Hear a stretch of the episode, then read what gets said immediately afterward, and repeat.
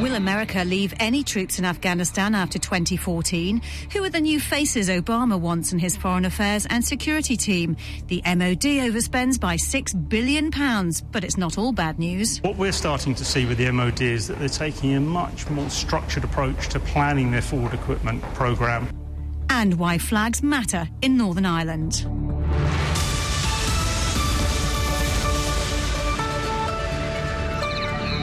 The US has signalled it might not leave any troops in Afghanistan after 2014, in spite of the Pentagon claiming thousands may be needed to contain Al Qaeda. The issues will be central to tomorrow's talks when Afghan President Hamid Karzai meets President Obama and US Defense Secretary Leon Panetta in Washington. Well, I'm joined in the studio by Dr. Martin McCauley from University College London and BFBS defense analyst Christopher Lee. While on the phone from Southern Utah University, we have political analyst Professor Michael Stathis. Hello to all of you. Uh, Michael Stathis, first of all, what's Obama likely to say to President Karzai tomorrow? Well, it's going to be an interesting meeting. Um, comments made by Karzai over, uh, well, uh, throughout December were uh, hardly what we would call endearing. Uh, but this is an important visit. Uh, some have described it as perhaps the final turning point uh, in the, uh, the well in the long war that's uh, the longest in American history. And um, of course, there are going to be some very, very, very, very vital talking points here. Um, most important of all, I think it will be the discussion about American troop ro- troop levels, both now and after 2014. And do you take seriously uh, this news that came out yesterday that they might withdraw all of their troops when they withdraw their combat troops next year? Well, I, I think the timing of uh, of that statement was very interesting, uh, and I think it was intentional, and uh, it was meant to uh, set things up for discussions this weekend. Uh, but no one really knows. The troop levels now are 66,000 uh, troops or so. Uh, I have heard four numbers being bandied about, uh, as low as 3,000, 6,000, 9,000, or 20,000. And of course, yesterday there was that statement maybe none.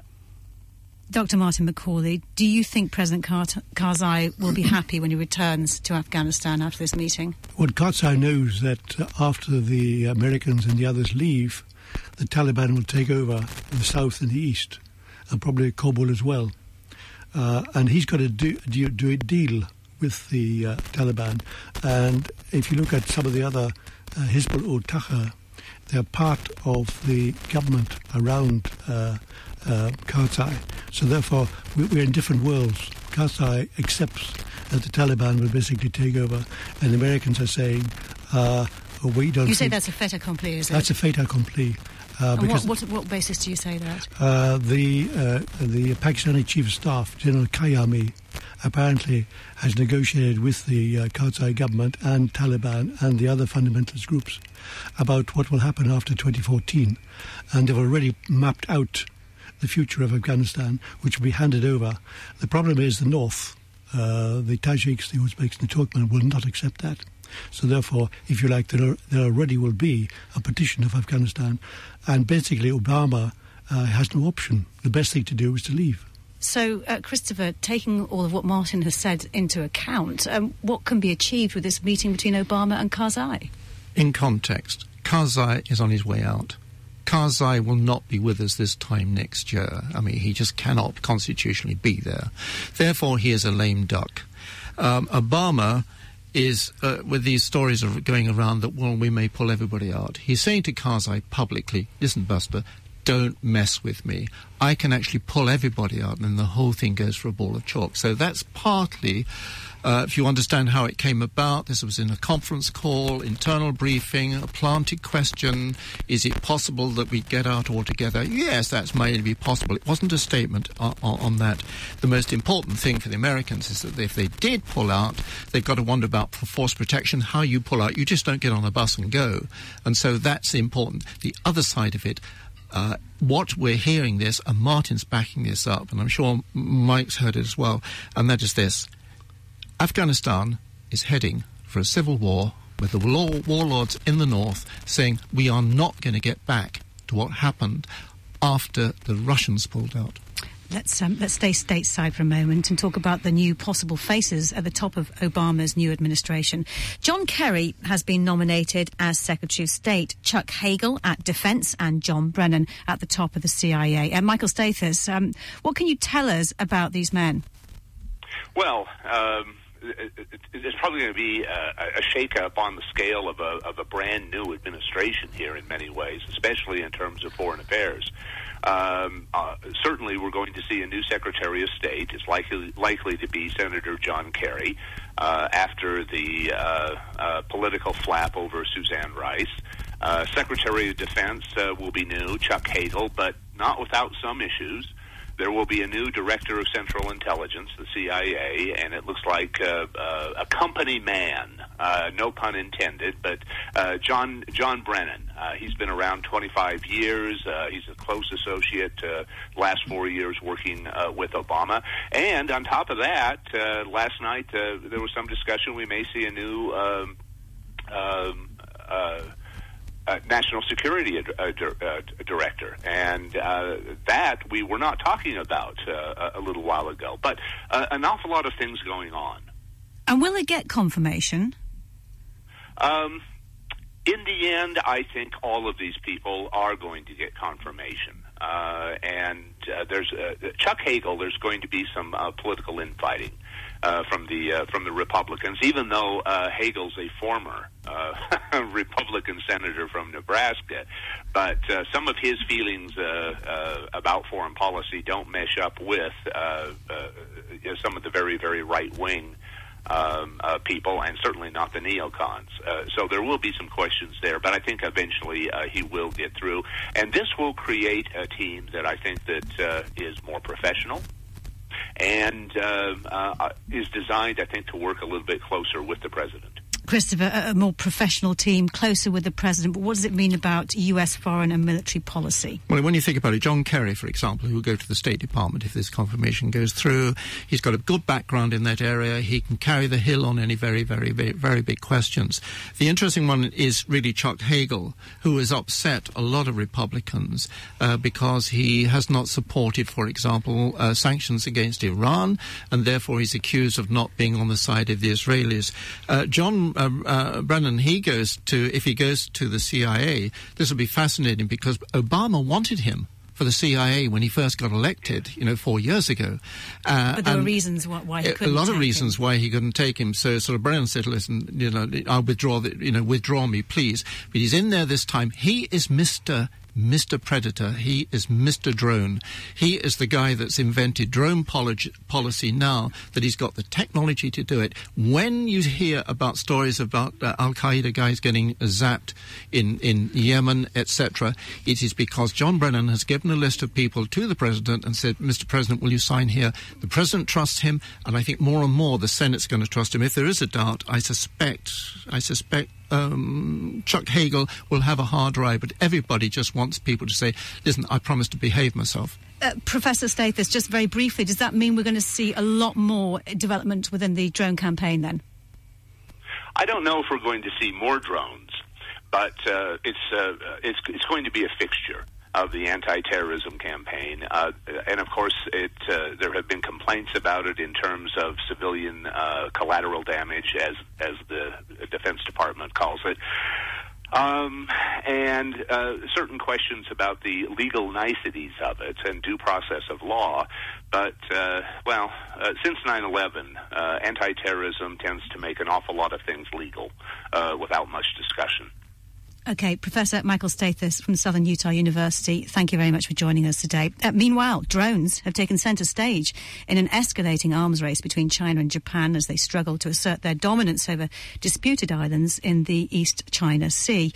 Uh, China is rapidly expanding its nascent drone program, while Japan has begun preparations to purchase an advanced model from the US. Both sides claim the drones will be used for surveillance, but experts warn the possibility of future drone skirmishes in the region, region's airspace is very high. Martin McCauley, do you think that could happen? Uh, it may do, but if you look back uh, to the period before 1895, when the Japanese began to beat the uh, uh, Chinese. They took over Korea in 1905, then they took over Taiwan. Uh, and uh, the argument over all those islands and so on, which are now red hot, uh, the Chinese have a very good claim to them because during the war, I think it was 1942, Roosevelt and Churchill said to Chiang Kai-shek and the Chinese, "You will get back these islands. You will get back all these, uh, all this property that you took, that the Japanese took, and so on and so forth." And that didn't happen after the war. So therefore, you have this ongoing conflict, and the Chinese look back 50, 100 years, uh, and they say that's our property, and Japan says, "No, no, no, we don't want that." Uh, and Japan now, the new prime minister, may become more belligerent. Christopher. Let me tell you something. Drones is the new black. Right, everybody's got to have it. Everybody's got to wear them. The Chinese have increased their budget, their defence budget, by 600 percent in the past ten years. They are now building 11 drone air bases, control bases uh, themselves. They're modelling some of their stuff on one of the best drones, on one of the newest drones. In fact, this thing called Global Hawk, which the Americans are operating. You can fly that thing for 60,000 feet. You don't use it necessarily for hitting people. You use it for surveillance. So, for example, when we had the, you know, the nuclear um, collapse, the nuclear power stations that yeah. went yeah, in, in Japan. That drone was used to monitor it. And we go back to uh, to, to uh, Brennan, for example, the, the man that's going to take over the CIA, Mr. Drone in America. He thinks that one of the achievements of his drone policy has been to monitor national disasters in America. And so everything is going to be done. He thinks, or everything can be done by drone, which before was being done by manned aircraft and even close air, uh, clo- uh, surveillance by satellites. Martin McCauley, um, Japan's going to be increasing its defence budget, isn't it, in 2013? First time in 11 years. What are they likely to be spending it on? uh, on drones and on shipping and so on because they're very concerned about the expansion of the Chinese Navy. The Chinese are building aircraft carriers. Uh, they're going into cyber warfare and so on. And uh, they're extending their reach further into Pacific. And these islands, which are in contention, which both sides claim, uh, there will be more uh, trouble over them. It will go down to the South China Sea and so on. So uh, Japan is now forced if you like, uh, to confront the, the might, the increasing might of the Chinese Navy and uh, Chinese ambitions. Gentlemen, stay with us. SITREP. With Kate Jabay. Still to come, a group of MPs say the military isn't taking the cyber threat seriously enough and fears that Syria is stockpiling chemical weapons. £6 billion over budget and years behind schedule. That's the verdict of a National Audit Office report on 16 major defence equipment projects. The report also says some equipment programmes have come too late for their intended purpose. Tim Cooper has more details. The National Audit Office report monitors the progress of the 16 big ticket items on the current MOD defence procurement roster. That's everything from the Astute class submarines and Queen Elizabeth class carriers to the A400M transport aircraft and Warrior Capability Sustainment Programme. The headline figures show that costs for the 16 programmes have risen by £468 million in the last year, while delivery dates have slipped by 39 months. Over the life of these procurement processes, that means costs have spiralled by £6.6 billion and have been delayed by 39 years. The figures paint a bleak picture, but the report's author Tim Banfield says the MOD is showing signs of improvement. There are some early signs that the MOD is starting to make some better decisions about buying equipment. But as the report shows, they've got a long way to go still to get consistently good and to deliver value for money. Philip Hammond is the Defence Secretary and believes the figures don't tell the entire story. If you read the report rather than just look at the press release headlines, um, the NAO says some quite positive things about the way we're getting on top of the challenges of managing these huge and complex uh, projects. And the headline figure, even for this year, of cost increase £468 million, that is, of course, £468 million more than I'd like it to be, uh, but that compares with £3.2 billion of increase in the last year of the previous Labour government. Developing and building state of the art equipment will always mean there are teething problems and obstacles to overcome, which will inevitably cost money and time to rectify. To counter this, the National Audit Office feels the MOD needs to do consistently better when it comes to setting timescales and budgets and learn from errors made in past procurement programmes. Tim Banfield. What we're starting to see with the MOD is that they're taking a much more structured approach to planning their forward equipment programme where they're making better use, they're sweating the assets, if you like. And it's how the MOD learns from some of those good experiences and applies those consistently that's going to help them get cons- better in future and deliver value for money. The audit does show several instances where project delays have led to equipment failing to be ready for specific jobs. Most notably the Falcon communication system. At a cost of £32 million, an Afghan-specific variant was ordered, but problems in development mean this version will never be deployed to the country. And then there's air transport and air-to-air refuelling. Delays, say the NAO, mean there will be capability gaps until 2017, meaning the veteran VC-10s and TriStars will have to shoulder some of the burden. Philip Hammond. The VC-10s will go out of service in September of this year. That represents an extension by six months on what was originally planned, and it does reflect the problems that we've had.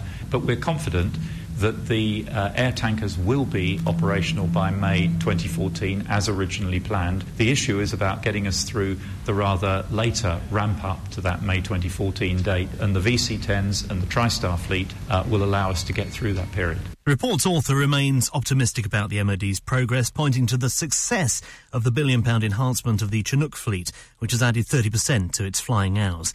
The MOD says they're confident they're heading in the right direction. Tim Cooper reporting. Um, Christopher Lee, what do you think of this progress report? Yeah, it, it, you cannot change the system, you cannot change the progress or otherwise of the whole uh, uh, uh, um, progress of, of, of procurement in even five years. It's going to be long. But things have been badly done. 1.8 billion pounds just to sort of keep the things uh, up up to speed. You missed out on Falcon. Falcon, one of the most important communications developments for the, especially for the army, that the MOD has done, It- and it can't. It didn't. They didn't get it when they needed it in Will, Afghanistan. will, it, will it be sorely missed? Uh, it Because it won't missed. get there in time, will it, no, before combat no. withdrawal? That's right. It's, that's right. It won't get there in time. I don't think it will stop. For example, guys getting killed by Afghans. Uh, and, and that's important. The other thing is the is the delay on the on the heavy lift aircraft, the A400M, which which Tim mentioned. The future tanker. Uh, it doesn't spend. Uh, they don't talk about in great detail why the Elizabeth uh, class, why the carriers had to have all that extra money spent on them. But the point is, they are getting there. But we're talking of 2020 before this thing is going to balance. Right, let's move on because defence ministers have insisted they take the threat of cyber attack very seriously after a report warned it could be could fatally compromise the military.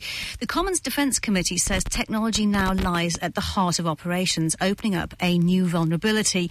It says the government must make sure contingency plans are in place. Major General Jonathan Shaw was until recently the head of cyber security at the MOD. He's spoken to SITREP's Rosie Layden. Everybody's reliant on cyber. But everyone's reliant on cyber technology. Everyone's reliant on IT.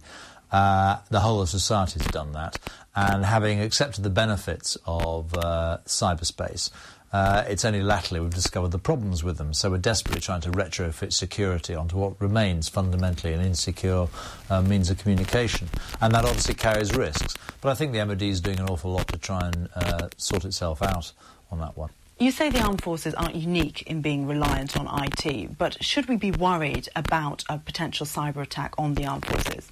If you look at the coalition in, in Afghanistan, look at the number of countries involved, and therefore look at the number of IT systems that need to emerge together, this problem becomes not just a national problem or a commercial problem, it becomes an international problem as well. Um, and so it just becomes incredibly complicated. And when you look at a map of the sort of the, the wiring diagram of the uh, the communications networks that, that run through the NATO operation in Afghanistan, there's a staggering number of opportunities for, for people to make mistakes and and uh, people who wish us ill to, to gain entry. So it's uh, we're very vulnerable. Of course we are. The committee say they want to see more concrete action, particularly from the supply chain and the industrial base. Um, however secure the MOD is, um, they are reliant on their suppliers. So is there a danger of vulnerability? There's a huge danger. The supply chain problem is, is probably the major vulnerability for us because if we get, uh, no matter how secure MOD makes itself, if it's linked to insecure systems in our supply chain, uh, or if there are uh, problems and weaknesses in the equipment that we buy, then we are inheriting their problems, and that's a, that's a real challenge. Um, and certainly when I left, people were trying to devise all kinds of incentivization schemes uh, to make sure that people pass certain uh, sort of benchmark qualities to, to allow them to trade with government. Uh, and uh, to try and encourage people to adopt best practice in cyberspace. Now, I'm slightly out of date about whether that's whether that's happened or not, but I think that's certainly the way we need to move to try and encourage people to to adopt best practice. At the moment, the Minister for the Cabinet Office is in charge of cybersecurity. Uh, the committee talks uh, about the need for an authoritative and definite leadership in this area. Do you think that that minister has enough power? Uh, no, he doesn't. And the truth is that as Minister of the Cabinet Office, he has no authority. He has coordinating authority only. I mean, that's the. If you look uh, at the uh, at the job specification for the Cabinet Office, it is not to direct action, it's not to uh, make things happen, it is to coordinate. So all the power of the Cabinet Office is, is, to, is to, to encourage departments across government to best practice.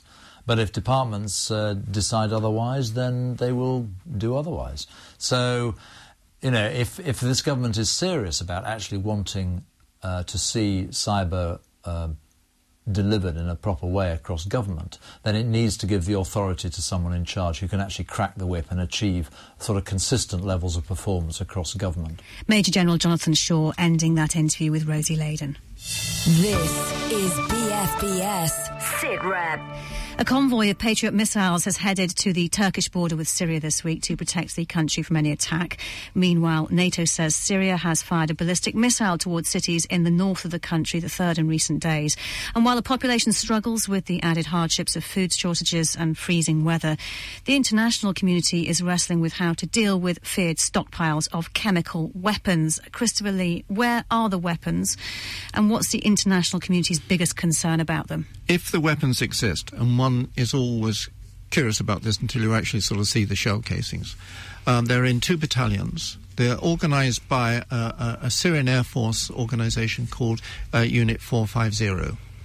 Last November, the, uh, the satellites, ELINT, through emails, telephone calls, etc., monitored by intelligence. And they picked up the fact that they were uh, arming 500 pound CW warheads. Uh, the Air Force, being the only people that can deliver 500 pound warheads, that was the seriousness of it. The SAS, British SAS, and also special forces from Israel and also from the United States were then sent to Jordan, to Jordan to take part in an exercise that in theory hasn't started, but the idea is twofold. One, if those things start getting uh, armed again, it is because they believe that, that uh, Assad is on the last legs and has decided to use CW against villages, for example, that are held by the so-called rebels. In go special forces, in theory, to secure the those two uh, battalions to seven seven one and five no seven zero and five one I think battalions to secure the, the weapons, but also to take out the delivery systems, i.e., the command and control for aircraft. That becomes important. They've also insisted now the, the CIA and the Pentagon, you guys in, in there already thinking this uh, through, that it will take a force, a ground force intervention of somewhere between 75 and 80,000 ground troops alone to go in and secure those areas and force protection. That is what's being discussed at British National Security Council meeting in two weeks' time do we get involved? It's a big thing coming up. So, Martin McCauley, um, should the Assad regime fall? should the chemical weapons be used? Should they fall into the wrong hands? What would the international community do at the moment, do you think? It's a terrible predicament because uh, the worst thing that could happen would be the Assad regime would collapse and some of the rebels, some of the Islamist groups would get hold of some of the chemical weapons and they would use them. And they would say, We're going to take over the country if you don't move away, we'll use them against you. Therefore, you have the scenario where it's possible you have a chemical warfare uh, uh, fight between uh, outsiders. And remember that the rebels have all said that uh, it's the Syrian people and those inside Syria who will decide the fate of Syria, what's going to happen after the Assad regime goes, and that no outside force has any legitimacy in Syria. Christopher? Uh, the only thing to remember that at the moment, these 500 uh, pound warheads can only be delivered by air. And therefore, you're not going to have a, a, a conflict back. That's why you, in that way, you, that's why you want to send people into secure the air force. There's only one other way of doing it, and you pass some of this, you flog it off to Hezbollah, and Hezbollah has been into Syria trying to see if they can negotiate to get a couple of these weapons. And you know what you do? You take them down to the border, you put them on a crop sprayer, and you hit Israel. Now, you imagine what you're going to do then. You are going to have Israel at one end, Syria at the other, rebels all over the place, especially the Al Qaeda backed or supported uh, elements of the rebels. You're opening up a terrible, terrible scenario for a war in that area uh, that spills over into other countries. And as things are at the moment, President Bashar al-Assad has made a, a rallying speech of the weekend. He has no intention of going. Martin, do you think he's going to stay for a little longer? He said that he's going to fight to the end. Uh, he has one option, that's to move to the coastal area, which is Alawi. He is Alawi, a minority uh, Shia sect. Uh, the regime could actually move to the coast, uh, where they previously were, uh, and under UN guidance or UN protection say, this is our territory. We'll negotiate that we, we uh, will move out and we will stay there. Then the rest of Syria uh, is up for grabs because the rebel groups all say we want to take control. Uh, outsiders, Syrian National Committee, coalition, and so on, say they want to interfere and so on. But basically, the best scenario for ending the Syrian conflict is for Bashar al-Assad and the Alawi elite to move to the coast and to be given international protection. which is why the intelligence services, CIA, the British intelligence service, Israelis, are monitoring a place called Latakia, because that is where they they're going to head. Now, the Union flag flew from Belfast City Hall yesterday to mark the Duchess of Cambridge's birthday. It's the first time it's been flown from the building since December the 3rd, when the City Council voted to fly the flag only on designated days. The decision has led to loyalist protests across the city, some of which have turned violent. The riots have cost Belfast businesses up to £15 million in lost revenue. Northern Ireland expert Chris Ryder joins us now from Belfast. Chris, thanks for your time. Decision to lower the flag came about through a democratic vote originally. Is it the case that some loyalists feel they have no political representation? Well, I think it's deeper than that. Um, over the last 10 years of the peace process, the politicians at Stormont have not only grown remote from their grassroots, uh, who see them just as riding a very plush gravy train, but they have uh, also failed to confront the really difficult issues in Northern Ireland. And basically, sectarianism is, is, is, the, is the most evil of the issues that they have failed to deal with. Now, we have seen over the last year on both sides increasing public disorder over marches by loyalist groups. Uh, we've seen this uh, issue over the flag. These are symptoms of the, the fact that the deep sectarian uh, rooted sectarianism rooted in Northern Ireland has not really been confronted, has not really been uh, dealt with, and uh, in fact is now taking root in, in another young generation, and, and that's going to make the task of uh, solving the, the sectarian and political differences in deeply divided Northern Ireland even more difficult. Now, the politicians have wakened up to that just this morning. And on both sides, you've got Peter Robinson now setting up what he calls his unionist forum to tackle these issues. He's trying to include all the various disparate elements of unionism and loyalism within that. And on the nationalist side, you've seen Sinn Féin and the, the, the, the uh, SDLP this morning holding a joint meeting. Um, there is a strategy in place called community sharing and integration, but the document that, that was being drawn up by, by Robinson and McGuinness in the executive has not been published, and, and uh, it has been postponed time after time over the last six or seven years. This morning, Robinson said, because of the tension, it's still not appropriate to publish it. And there's a feeling that the politicians are totally disconnected from the, the, the ordinary people on both sides. One Indeed. side thinks that the others get more out of the peace process than they should, and so you have a recipe for disaster. And Chris, I mean, these protests obviously are the, the very real manifestation of these deep divides at the moment. Is there anything that can be done to stop them because they are having a, a direct impact on Northern Ireland's economy? They're having a very briefly? serious impact on Northern Ireland, uh, uh, socially, economically, and politically. They're having a huge impact. Uh, I, I hope that they, that, that they now begin to fade out. The, the normal pattern with public disorder is that it blows itself out uh, after a period. But um, I, I think in this case, there, there are other subtexts at work here, including the outlawed UVF, who, who are agitating away in the background.